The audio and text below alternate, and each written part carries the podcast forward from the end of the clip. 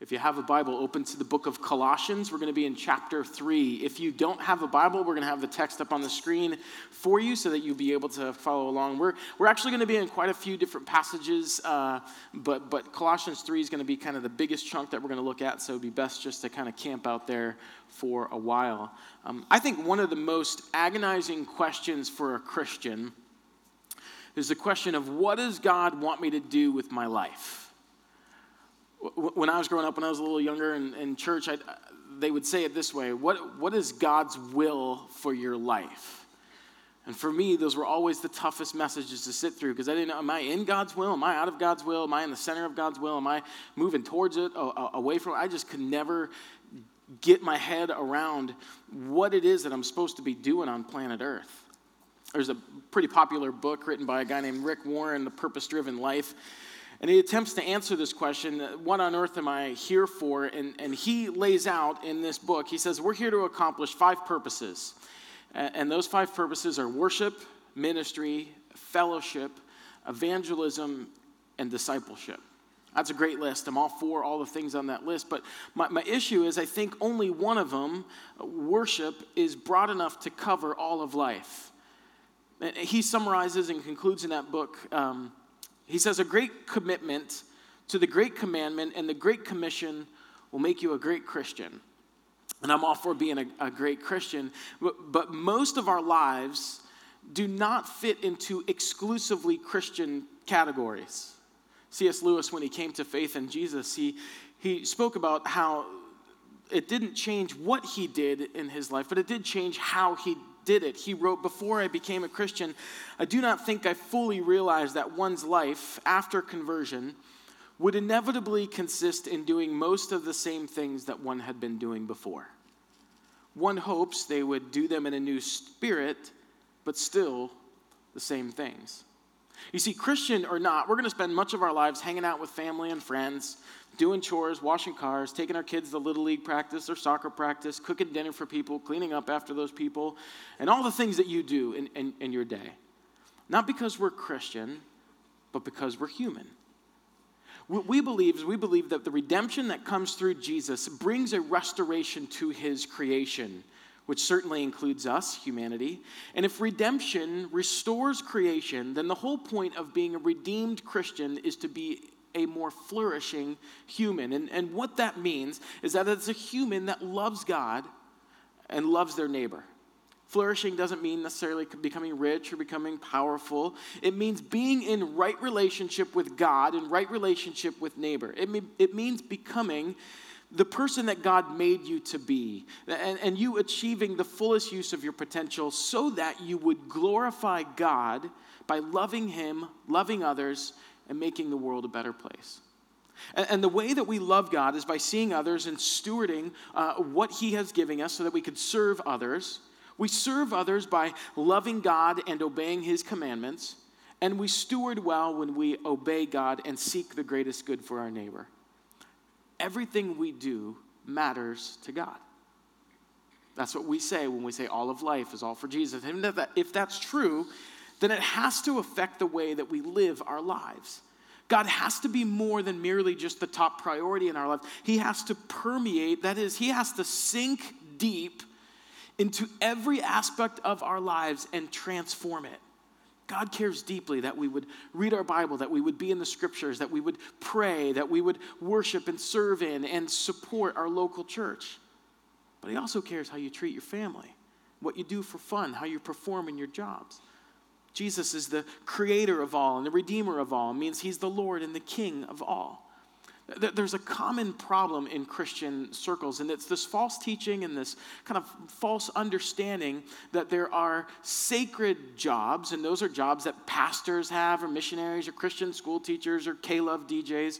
And then there are these secular jobs, right? And that's what everybody else who isn't called does for work. And so if you do spend your time during the week as an architect, or a barista, or a school teacher, or a stay at home mom, or stay at home dad, then you better better get to church on Sunday and you, you better serve in children's ministry. You better hold the door open for Sunday for, for somebody if, when they're coming in if you want to redeem what you did all week.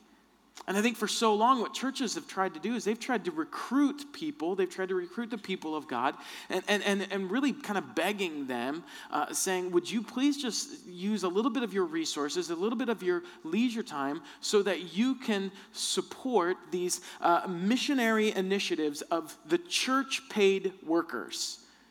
But you see, what the elders and what the leaders at Redemption Church, what we believe is that God calls us as shepherds to serve and to equip the people of God so that they might have fruitful mission in all of their lives. We do have missionary initiatives here. We have things that we want you to participate in. We're going to Alaska in, in June. We're going to Ethiopia in October. We want you to go. We want you to be a part of that. But our hope and our prayer is that when you go to another place or another context or another culture and you go and you serve those people and you learn from them, that you will return to your place and your context and your people and your culture and you'll have a renewed vision and a renewed passion, a renewed purpose and love to serve them with the same excitement and the same eagerness that you had when you went to Alaska or you went to Ethiopia. There's no distinction between sacred and secular in the kingdom of God. A.W. Tozer says it this way It's not what a man does that determines whether or not his work is sacred or secular, it's why he does it. Okay, so here's where we're going today. We, we want to have the, kind of have this 40,000 foot aerial view picture of this topic all of life. This is just a, a, monster topic. It has massive and nuanced implications. There's no way that I could cover it all in just one sermon, one message. So if there's something that I miss or something I don't say, uh, and, and you really wanted to hear about it, you really want to hear it, I'm going to encourage you to email Brian Berger. Um, he's uh, the pastor that takes care of all the things that I miss. And, uh, you can talk to him about it. He'll sort it out. No, don't do that to Brian. He gets enough. But um, there are two words that, that help us, uh, I think, to think through all of life, all for Jesus. They're, they're, they're two words that um, really talk about how this plays out in the life of a Christian. The first word is the word love, and the second word is the word worship. Love and worship. You see, the highest purpose of life is to love God with everything we have and to love others more than we love ourselves. In Matthew chapter 22, verse 36 through 40, Jesus is asked, Teacher, which is the great commandment in the law? And Jesus answered, He said to him, You shall love the Lord your God with all your heart, with all your soul, with all your mind. This is the great and first commandment. And the second is like it You shall love your neighbor as yourself. On these two commandments depend all the law and the prophets. When you love someone, you tend to take an interest in what they are interested in or what they're into. So I know far more about Paw Patrol and American Girl dolls than any grown man should. but my kids are really into those things, and I love my kids, so I'm very interested and I know about those things. So if I love God, I need to love and, and know about and care about what He loves. What does God love? Well, according to John 3:16, He loves the world. What's in the world? Everything and everyone people, plants, animals, art, music, science, business, everything. And I realize that for some of us, this creates a tension because we know, well, we have to love God more than we love the world. But you see, if we truly love God, we will also love the world on His behalf. God does matter. He matters more than the world, but because He loves it, the world matters to us. And when we passionately love God and love our neighbors as ourselves, we challenge all those worldly structures and systems that dishonor God, that dehumanize and devalue people, and neglect or do harm to His creation. That first word is love. The second word is worship. Worship is our response, both corporate and personal, to who God is for who he is and what he has done. And then it's, expressed in and by the things we say and the way that we live. Paul talks about this in Romans chapter 12, verse 1. Paul writes this after he's written all this rich theology, these rich truths and thoughts about God. He says, I appeal to you, therefore, brothers, by the mercies of God, to present your bodies, that is, everything that you do in your bodies, which is to say, your life, all of your living, present your life as a living sacrifice holy and acceptable to God, which is your spiritual worship. You see, worship is not just simply us singing songs together on a Sunday morning. That's singing. it's definitely an expression of worship, but worship is not simply limited to what we do in this room on a Sunday morning.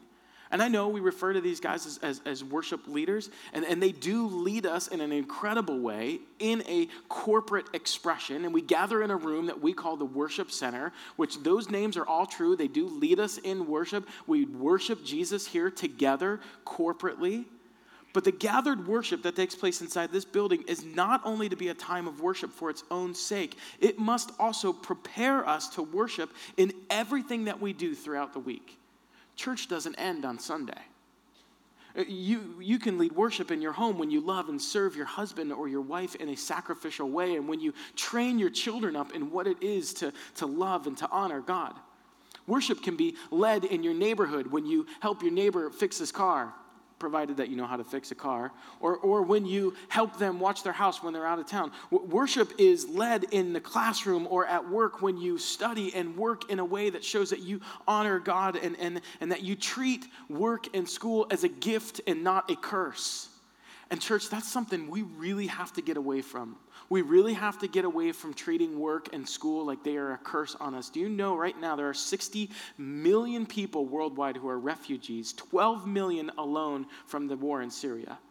Men, women, children who've been forced out of their homes, they've been forced out of their jobs, they've been forced out of their classrooms. Do you not think that one of them, any one of them, would do anything, would give anything to spend one day employed at your job? Or to sit in your classroom. Just think about that the next time you want to complain about what God has allowed you to do. Our work, our schoolwork, our, uh, what God lets us do, it's not the daily grind, it's a daily gift. The Bible says it this way in 1 Corinthians chapter 10 verse 31. So whether you eat or drink or whatever it is that you do, do it all for the glory of God. This gospel, this transforming power of God who generously and graciously pours out his love for us in the redemptive and finished work of Jesus Christ, who gives all of himself for all of the world, is so beautiful that it compels us to respond by offering all of our life as worship to him. In these moments of corporate worship, when we gather together on Sundays, and this is why this is so important our hearts are renewed, our hearts are converted, our life together is restored as we hear from His Word, as we take communion together, as we sing together the lyrics. I don't know about you, but just, I feel like every song we sang this morning had a truth and a message I so desperately needed to hear and be reminded of. It was like water to a parched soul for me. We develop relationships through our humble service and our hospitality to one another. That this corporate gathering is so important in the life of a believer. But our daily individual worship, our relationship with God is renewed and the world around us is restored as we devote ourselves to prayer, as we, as we uh, devote ourselves to His Word, and we live out the gospel in every area of our lives. All right, Colossians chapter 3. We're finally getting there. Paul writes this to the church. Listen to what Paul says. Colossians chapter 3, we're going to start in verse 12. Put on then, in other words, Paul's saying, this is, the, this is what you wear. This is the wardrobe of a follower of Jesus. Put on then, as God's chosen one, holy and beloved. That's who you are. Put on compassionate hearts. And put on kindness and humility and meekness and patience. What Paul is saying, when people look at you, when people talk about you, when people know you or hear about you, these are the things that they should associate with you, church. This is what you should be known for. Bearing with one another, and if one has a complaint against another, forgiving each other as the Lord has forgiven you, so you also must forgive. And above all these, in other words, what ties the whole outfit together is love, which binds everything together in perfect harmony. And let the peace of Christ rule in your hearts, to which indeed you were called in one body. And then I love this is just so simple. And just be thankful. Be thankful. Let the word of Christ dwell in you richly, teaching and admonishing one another in all wisdom, singing psalms and hymns and spiritual songs with thankfulness in your hearts to God. And whatever you do, verse 17, in word or deed, do everything in the name of the Lord Jesus, giving thanks to God the Father through him. Skip down to verse 23. Whatever you do, work heartily as for the Lord and not for men, knowing that, you, that from the Lord you will receive the inheritance as your reward. You are serving the Lord Christ. The language is very important in that passage of scripture there. In verse 17, that word, whatever, in its original language, it means whatever. It means everything. All of life means all. But we live and act like there are things that are off limits, don't we? All of life is all for Jesus. Great phrase. Love it. Totally buy into it. Uh, except, it uh, doesn't include my money. Doesn't include my comfort, my safety, my security. Doesn't include my goals, my dreams, my leisure, my rec- recreation. Tim said last week, I thought this was so great, that, that phrase, all of life is all for Jesus, what it allows us to do, it allows us to ask the question, what would this area of my life look like if Jesus is king? And the reality, the truth is, he is king. He's king over every square inch of his creation and every minute and molecular detail of your life. He is king over that. And he is a good king, and a good king cares about every aspect of his kingdom. He cares about the people of his kingdom. He cares about the crops and the land. He cares about the streets and the buildings, the art, the music, the science, the engineering, the education, the politics, every part. He cares about it. He cares about the meals that are prepared in the kitchen and the garbage that is picked up in the streets. Jeremy Olam gave me this line. He said, The good king is a micromanager of joy in his kingdom. And for that, his people love him. And what Paul's doing in this passage in Colossians is that he's opening a, a wide door to us here, telling us whatever it is that you do, do it all in the name of the Lord Jesus, giving thanks to the Father through him. You see, our motive is everything.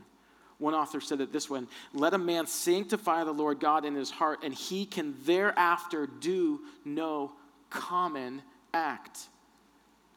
Why are you doing what you're doing in life? Are you doing what you're doing in life ultimately on a path and on a plan to make Jesus known, or is it simply so that you can make you known? Because when your purpose is to magnify Jesus, to highlight Jesus in everything that you do, whatever you do is sacred because your heart is set apart to God. Set your desire apart to God in whatever it is that you do. You see, the purpose matters in everything that we do. And our purpose to make Jesus famous is what drives our passion. It's what makes us bring our very best. Uh, there's a, someone I heard talk about this, and he was saying, In your life, you can be doing good or you can be doing time.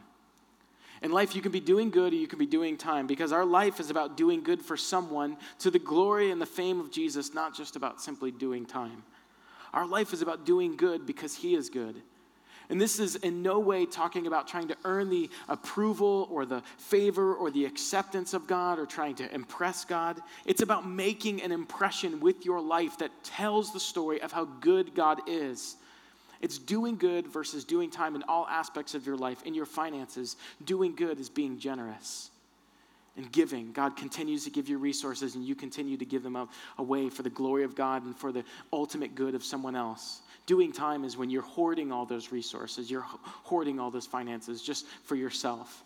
In your work, doing good is being excellent, acting like an owner versus stealing from your employer. That's just doing time. In your neighborhood, doing good is respecting the community. If you have a dog, you walk your dog, your dog poops in somebody's yard, pick it up. That's doing good. That's for anybody who lives in my neighborhood. Doing time is when you selfishly treat your neighborhood like it's a disposable asset and you can just do whatever you want there. Doing good in your recreation, you enjoy the hobbies and the gifts and the things that God gives you as a gift, and you ultimately are enjoying the giver of that gift. Doing time means that you live for your hobby, that you really are just working for the weekend. And that that hobby, that leisure defines you, it's the ultimate thing. In, in, in your retirement, doing good means that you're not wasting that time. If you're retired so you can go play golf all the time, that's great. Take somebody with you. Teach them about golf. Teach them about life, what you've learned, what was good, what was bad. Ultimately, you'll get a chance to teach them about Jesus. In your relationships, doing good means you're serving people. Doing time means you're using people. In your home ownership, doing good means you improve and you maintain your home so that it can be a haven for strangers and neighbors. Doing time means that you're improving and building your home so that it can be a fortress for all your stuff. In your education, doing good means that you're pursuing education ultimately so you can do good for others. Doing time means that you're pursuing education so somebody will notice you. And you're eating and you're drinking. You like good food, you like good drink, that's great. Share it. Share it. That's how you ultimately enjoy it anyway. That's how you do good. Doing time is when you're a glutton or a drunkard. Romans chapter 11, verse 36, Paul says this For from God and through God and to God are all things, so to God be the glory forever. Amen. What Paul's saying is here whatever you have is from God, by God, and ultimately for God. You have ability, gifting, opportunity, and responsibility, not just so that you can move into a better neighborhood or drive a nicer car or climb up some corporate ladder. You have those things so that you can make Jesus known. Listen, I'm not speaking out against those things. Those things are all great. I hope they happen for you. I hope you get it. I, ho- I, I hope it, that's your reality. But it is far more important that in your life Jesus is made much of than you having any of these things. Do you believe that, Christian? Jesus tells us that he didn't come to be served, but to serve and to give his life, his whole life. Jesus was a servant of all. And when you live your life for Jesus, you live your life like Jesus, and you live as a humble servant, joyfully looking for ways to do good to others in every single way, every day. That's the heart and the attitude of a Christian, not just pastors and missionaries. It's the call to anyone who says Jesus is king. This is the heart that we bring to everything we do and everyone we meet. This is why Paul instructs the church. He says, Have the same mind as Christ. The mind that says, How can I give my life away for the sake of others? Listen, if God has given you good gifts, enjoy those things. Whatever, whatever it is that you have, God gives good gifts, use them, enjoy them. And here's the best way to do that. Here's the best way to enjoy what God has given you offer them up as a sacrifice. Offer them up as a sacrifice in an act of worship to God in a way that honors him and makes much of him and ultimately does good for someone else. And you say, God, you have given me so much. This is what you've, given me talent, you've given me ability, you've given me resources, you've given me a great home, you've given me a great family, you've, you've given me all these good gifts, and they are yours. You do with them whatever it is that you want. And here's the deal if you can't sacrifice it, that means that you make sacrifices to it. If you can't sacrifice it, that means that it is something in your life that you make sacrifices to. And anything that you make a sacrifice to is an idol that you worship. And because God loves you, He's going to take that idol away from you anyway. Or He's going to allow you to pursue that idol and ha- make it drive you miserable. I-, I have to preach this like this because this is me. I, I, was talking to my wife last night, and she was asking, Well, what are you going to be talking about? And I told her what I was going to say, and she's like, uh, Isn't that like the last three messages that you've preached? I was like, Well, I guess I still haven't got it yet, you know. And these poor people have to sit through this journey with me, but but this is me. In fact, just this weekend, I was, I was with a friend. We were, we were going to uh, shoot sporting clays, one of my hobbies. And I was driving out there with him to the, to the range, and I said, I said, you know, I genuinely can thank God for all of that. I can, be, I can just have gratitude and thank God for everything we're about to do. I thank God that I'm, I get to go do this with my friend. I thank God for the equipment that He's allowed me to have. I thank God for the, the, the science, the engineering behind everything that's going to make all of this work. I thank God that I get to spend uh, an hour or so outdoors. The weather is beautiful. Uh, all of this, I, I can genuinely thank God for every little aspect of what we're going to do with this hobby. And then in the very next moment, I can twist it. I can be prideful and arrogant when I don't miss. I can go into despair and insecurity and fear of man when I do. I can thank God for what He allows me to have, and I can become super materialistic and covet what everybody else around me has.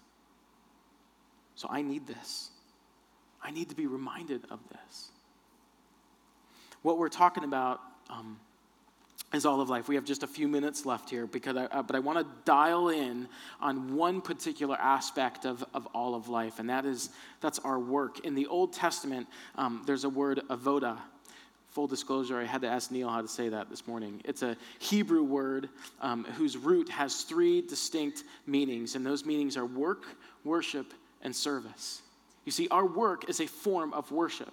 And what the scripture says is don't do your work half hearted. Do it like God gifted you to do it. Do your work like God gave you the ability and the opportunity and the responsibility because He did. Here's how we illustrate this. Anybody here um, ever or currently work at a, a drive through window in a fast food restaurant? Yeah, don't, don't, don't be ashamed of that, okay? Now, you can work at that drive through window, and it can be amazing when you occupy that window like the king has put you there. You're not buying it. Okay. Let me ask you this How many people in here have ever been through a drive through window? Okay, here you go. How many of you, when you go through that window, does it matter to you if they get your order right? Does that matter to you?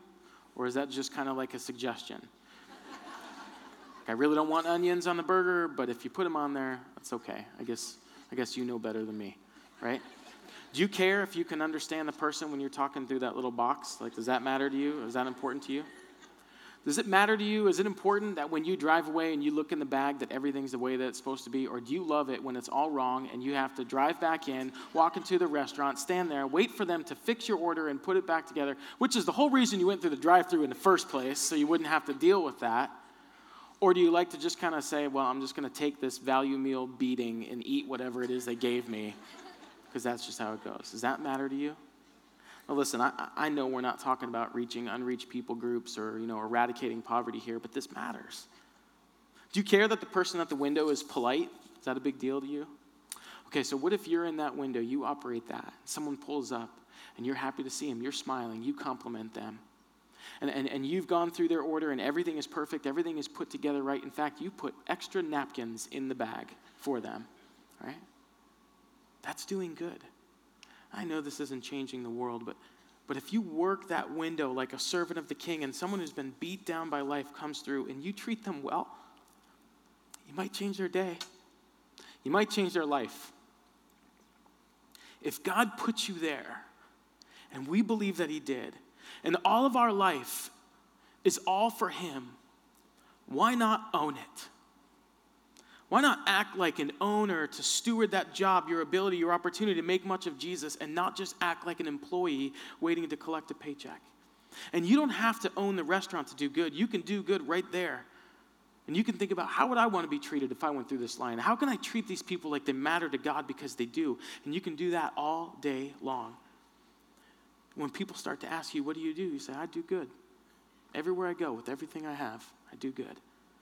And at work, when you walk through the door, when you arrive at the meeting, when you repair the transmission, when you edit the photo, when you grade the papers, when you pour the coffee, when you make the omelet, when you hold the mop, when you hold the broom, when you change the diaper, when you do the 27th load of laundry, you do it like God Almighty has put you there because He has.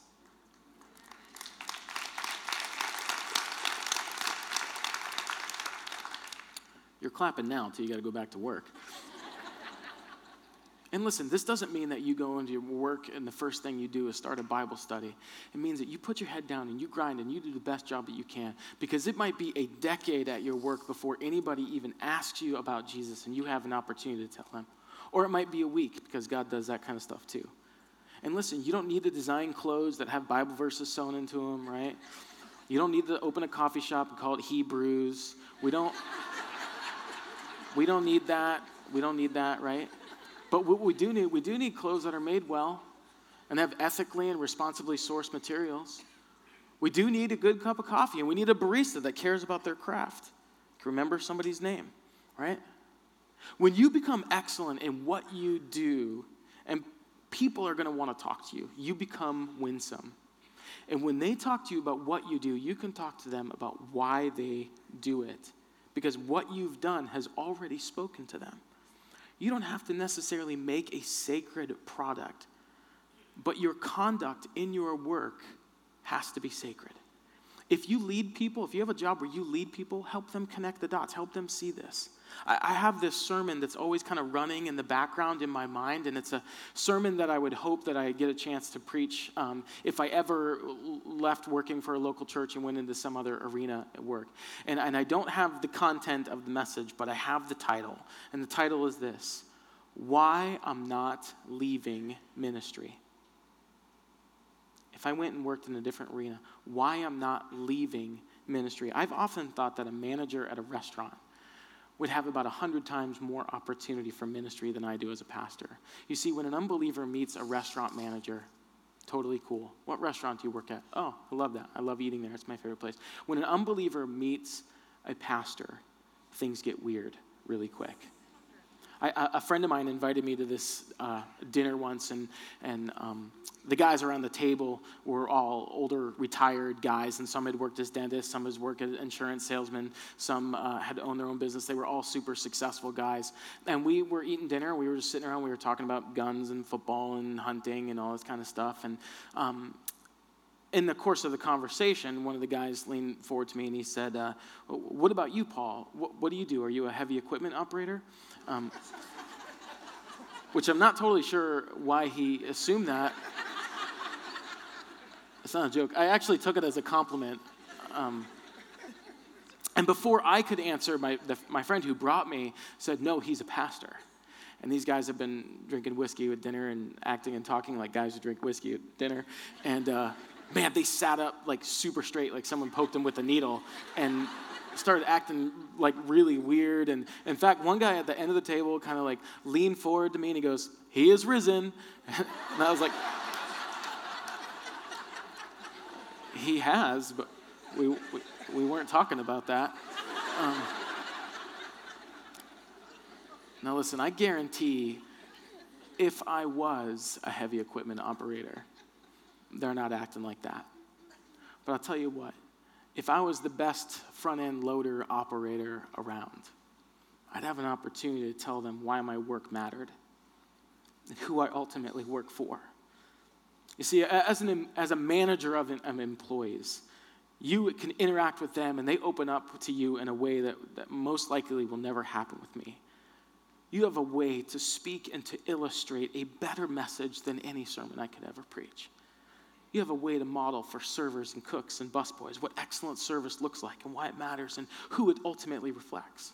This doesn't mean that you make all your staff memorize Bible verses, but it means that you work in such a way and you manage in such a way and you care for them in such a way that when the storms of life hit, and we know they always hit, they're coming to you to talk about it. And then you'll have a chance to make Jesus known. You see, when you do have the opportunity to share Jesus at your work, in your neighborhood, at your school, at your country club, you want to already be known as the best, hardest worker, the one who follows all the HOA rules, the one who's honest on the golf course. You want to already be known with that. You want them to have already seen what Jesus has done in you before they even ask you about him. Because the world's perception, the world doesn't think that Jesus people are good at anything, that we're going to be the best people. The world's perception is that we're too busy doing all kinds of spiritual stuff in this building or in our clubs that we don't have time to learn how to do anything well. But what the world doesn't know and what they need to know is that to us there isn't a difference between spiritual things and everything else. They need to know what we believe that it's all worship.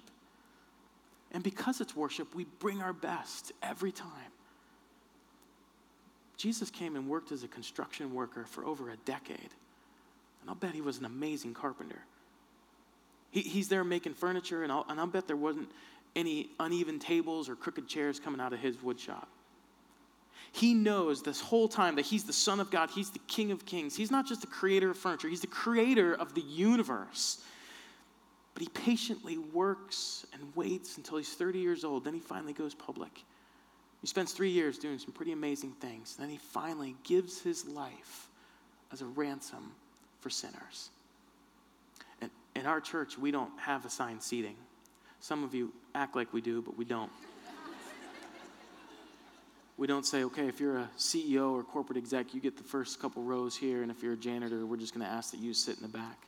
If we did assign seating, we'd probably do it the other way around anyway. Jesus was a servant. That, by the way, is the best job you can have in the kingdom of God. That's the job you aim for in the kingdom of God to be a servant. Here's the job description to lay your life down. To lay your life down, to serve others in an extravagant way at supreme cost to yourself. That's it. That's the best job you can have in the kingdom of God. What do I do with my life? What's God's will?